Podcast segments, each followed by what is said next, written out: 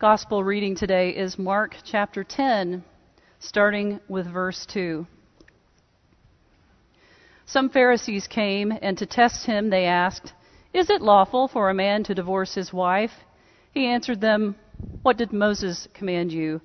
They said, Moses allowed a man to write a certificate of dismissal and to divorce her. But Jesus said to them, Because of your hardness of heart, he wrote this commandment for you. But from the beginning of creation, God made them male and female. For this reason, a man shall leave his father and mother and be joined to his wife, and the two shall become one flesh. So they are no longer two, but one flesh.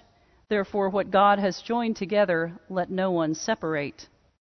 Then in the house, the disciples asked him again about this matter. He said to them, Whoever divorces his wife and marries another commits adultery against her, and if she divorces her husband and marries another, she commits adultery. People were bringing little children to him in order that he might touch them, and the disciples spoke sternly to them. But when Jesus saw this, he was indignant and said to them, Let the children come to me. Do not stop them, for it is to such as these that the kingdom of God belongs. Truly I tell you, whoever does not receive the kingdom of God as a little child will never enter it. And he took them in his arms, and he laid his hands on them, and he blessed them.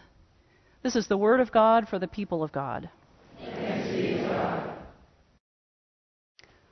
Well, I looked at the list and I said, I would get this scripture.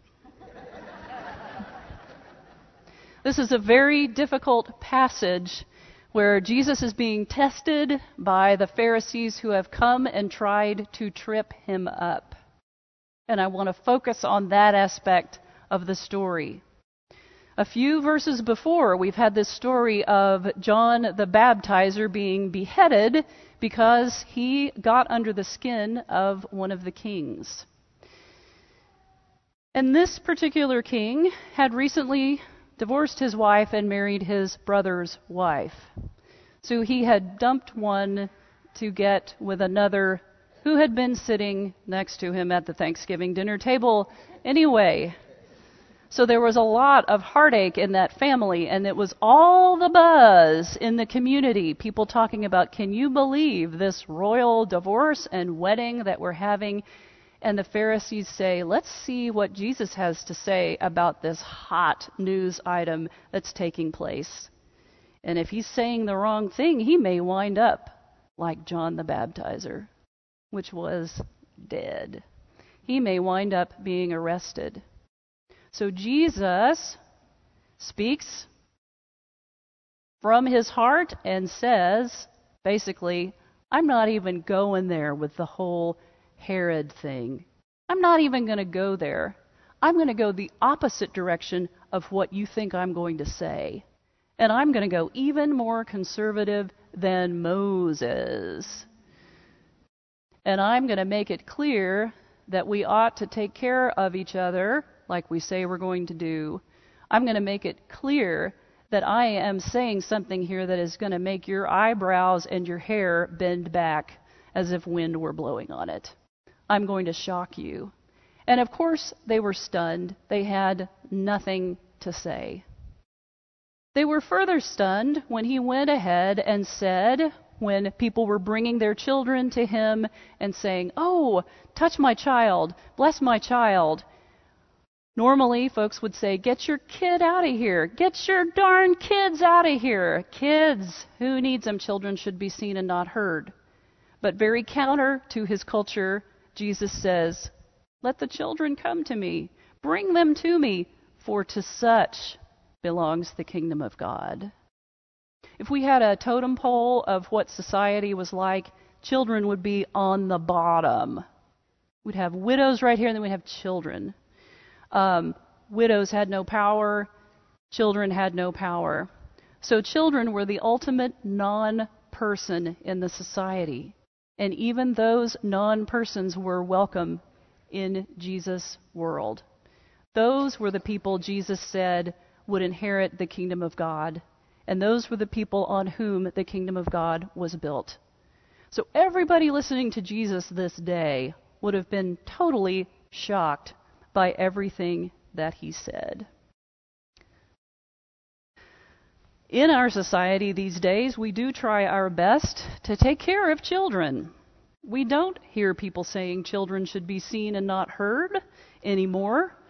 We go to great lengths to make sure that children are represented in court, that especially at this church that children have places to serve in ministry as you just saw displayed. These are little tiny ministers that just ministered to you in a musical form. Amy Jill Levine says we are to receive the kingdom of God as a little child without regard to one's position in God's world. Perhaps also without insisting that it come to us by merit, but simply as given, just as children receive their upbringing. A baby came forward today and we baptized him. This is a little guy who is too young to say, I receive the unmerited favor of God, which is grace. He can't even say, Mama and Daddy yet. So he can't speak for himself, but the parents came forward and said, We accept God's grace for our child. He didn't do anything to deserve it.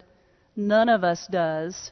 But we receive God's grace because it comes to us. That's prevenient grace. We Methodists are big on that. That's how we can baptize infants. Children illustrate the kind of people who are included in the kingdom of God, those low totem pole people the people who don't have power, who don't have money, uh, who don't have really much to offer, we think, but who are as precious in God's sight as the oldest and most powerful person. We are at the beginning of our stewardship campaign this month, and at the end of this service, we are inviting specifically members of this church who've been here for 35 years or more to come forward and put your pledge card in one of the boxes that will be on either, either side of the altar table. We're celebrating the contributions of those of our longest term members. And I would like to go a little bit back farther in time and talk about a story from our history as a church when we were moving from farther north on Boston and going to build a church right here on this spot. It was the 20s, it was the boom time, it was shortly before the stock market crash and the Great Depression. So everyone thought it would work, everyone felt great about it, and people had made generous pledges to this church that they sure felt they could fulfill in a way that it wouldn't even hurt, probably, for them to pay their pledge on a weekly or monthly basis. But then the market crashed and people lost everything. The grandfather of one of our uh, most faithful members, who's here every Sunday, C.C. Cole, was the head of the building committee at that time. I asked Roger Coffey today, How old was your grandfather when he chaired that committee? He said 42. Ada Robinson, who designed the church, was 44. Most of the people, if you look in Jo Beth Harris's book, who were on that building committee had very unlined faces and most of their hair. So this church was built by people who were in their 20s, 30s, and 40s, who maybe didn't have great wealth, who didn't have great power by that time, but they had God on their side, and they trusted God, and they trusted the strength of this congregation. So when the market did crash, guess who let his house be foreclosed upon in order to save his church pledge? C.C. Cole, the chair of the building committee. They had built a glorious home over by Harwelden, and the banks were getting ready to foreclose on it because they could not make the payments on it. So they could either save their own home or save their church pledge. They let the bank take their house, and they moved into a rental house, and they kept play, paying their pledge. You may choose to feel guilty or convicted by that, or inspired. My real hope is that you will be inspired by those people's generosity and dedication, and by their youth. By their youth. If we didn't have young people in this church, we would have no future. And I remember being told in seminary if a baby ever cries in your sanctuary, get on your knees and praise God because there's a future for your church. God calls those who have no power, who are at the lowest point on the totem pole to be included in the kingdom and to have a front row seat. God calls us into community with all kinds of people low totem pole people, high totem pole people, people of all different colors on the totem pole, people with all different experiences.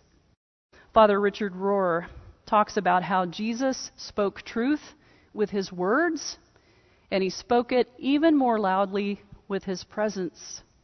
With those people with whom he sat at table, people who had been scorned by society, who were criminals, who were lepers, etc., etc. Jesus showed his ability to participate in God's perfect love with his risen presence, showing us the way. When you speak with your presence, there's not much room to fight over the words you've used. Rohr also says that communion is an invitation to experience socially the shared presence of God. Holy Communion time is a very embodied time in the worship of our church. We come forward and we kneel if we can, we stand if we cannot, and we receive a tiny vial of grape juice and a wafer. And we know this symbolizes the body of Christ. What's also present there is that we are supposed to have left any conflict we have with other members back there. And when we leave it back there, it's resolved. Preferably, we leave it out there or way back in the past because we fixed it a long time ago. We lay down our arms, we lay down our conflicts, conflicts, and we say, I am ready to sit at table with every person at this altar, no matter who they are or where they've come from. I want to say also, something that kind of caught me off guard when I was serving communion in the Rose Chapel not too long ago. A woman came and said, I've wanted to take communion, but I really cannot be around alcohol. I don't want to smell it. I don't want to taste it. And I said, You've come to the right place. we don't do that he- here for parties or weddings or communion or anything. So if that is a hindrance to you coming forward, let me straighten that out for you. You won't find it in these cups. We've got good old unfermented grape juice. So we are all called, and we are called to be in a place where we aren't wounded, where we leave our wounds aside, and where we come to be in full communion with one another. Rohr said Jesus didn't want his community to have a social ethic, he wanted it to be a social ethic. Jesus just wanted everybody to get along, for one thing. The last 10 days on our national stage, we have seen greater polarity in politics and in average people than we've probably had since, I don't know, the Civil War. It's been a more polarized time than any even presidential campaign I can remember. So, those moments of civility that I've found and seen and heard have made me praise God, and made me think about how those people go about being civil and being kind and respecting other people's values.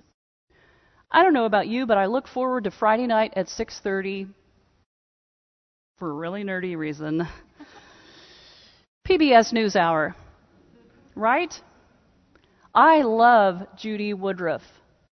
Do you know that she is the only managing editor of a news program on television in this country today who is female? When she and Gwen Ifill, before her untimely death, were co hosting, they were the only two female managing editors on television of any news program. She is not one of the young 30 or 40 somethings. She is 71 years old, and she's still behind the desk they haven't said, You've outgrown your efficacy on television, Judy. They've said, Thank you, Judy. Keep bringing it. She presents such a civil dialogue on her program, and the 6:30 on Friday night part is the other two people that I so love, who are Mark Shields and David Brooks. One writes for the Washington Post, one writes for the New York Times, one is a conservative, and one is a liberal. And you know what? After that show airs, I walk away and I sit there and I think, I agree with both of them. And I pretty much always do. How is that possible? Well, one thing that they do is they argue with each other civilly. They respect one another, they defer to one another, and they don't interrupt each other. They tease each other just a little bit, but it's in a nice way. You can imagine them walking out onto the streets of D.C. after the taping is over. I guess it's, actually it's not taped. I think it's live. After the, they're filmed on TV, just going and have a hamburger together or something. You almost imagine that their families get together on a regular basis, even though one writes for the Washington Post, and one writes for the New York Times, and one is a conservative, and one is a liberal. David Brooks had an op ed in the New York Times. I've just told you which one is which. Yesterday, that I read. And he speaks of the uncivil times we live in and of the tribalism and the polarity. And he says we have to set up more forums for personal encounters between different kinds of people. You detoxify disputes when you personalize them. People who don't have regular contact with people they disagree with become intellectually dishonest quickly. Does any of you want to become intellectually dishonest? No. The more you sit at table with someone who looks different from you, the more intellectually honest you will be, and the more theologically in line with what God wants us to do you will be. This is Worldwide Communion Sunday, and we worship here knowing that Christians all over the world who look all kinds of different from us and speak all kinds of different languages from us will be worshiping and taking communion today. And I always think about this, probably because of some Sunday school I had and Sunday school teacher I had in sixth or seventh grade who said, Imagine on this day that there are people who have to take communion in secret for fear of losing their lives, even in 2018. We are called to this communion table because we are called to take care of one another. For whom shall I care?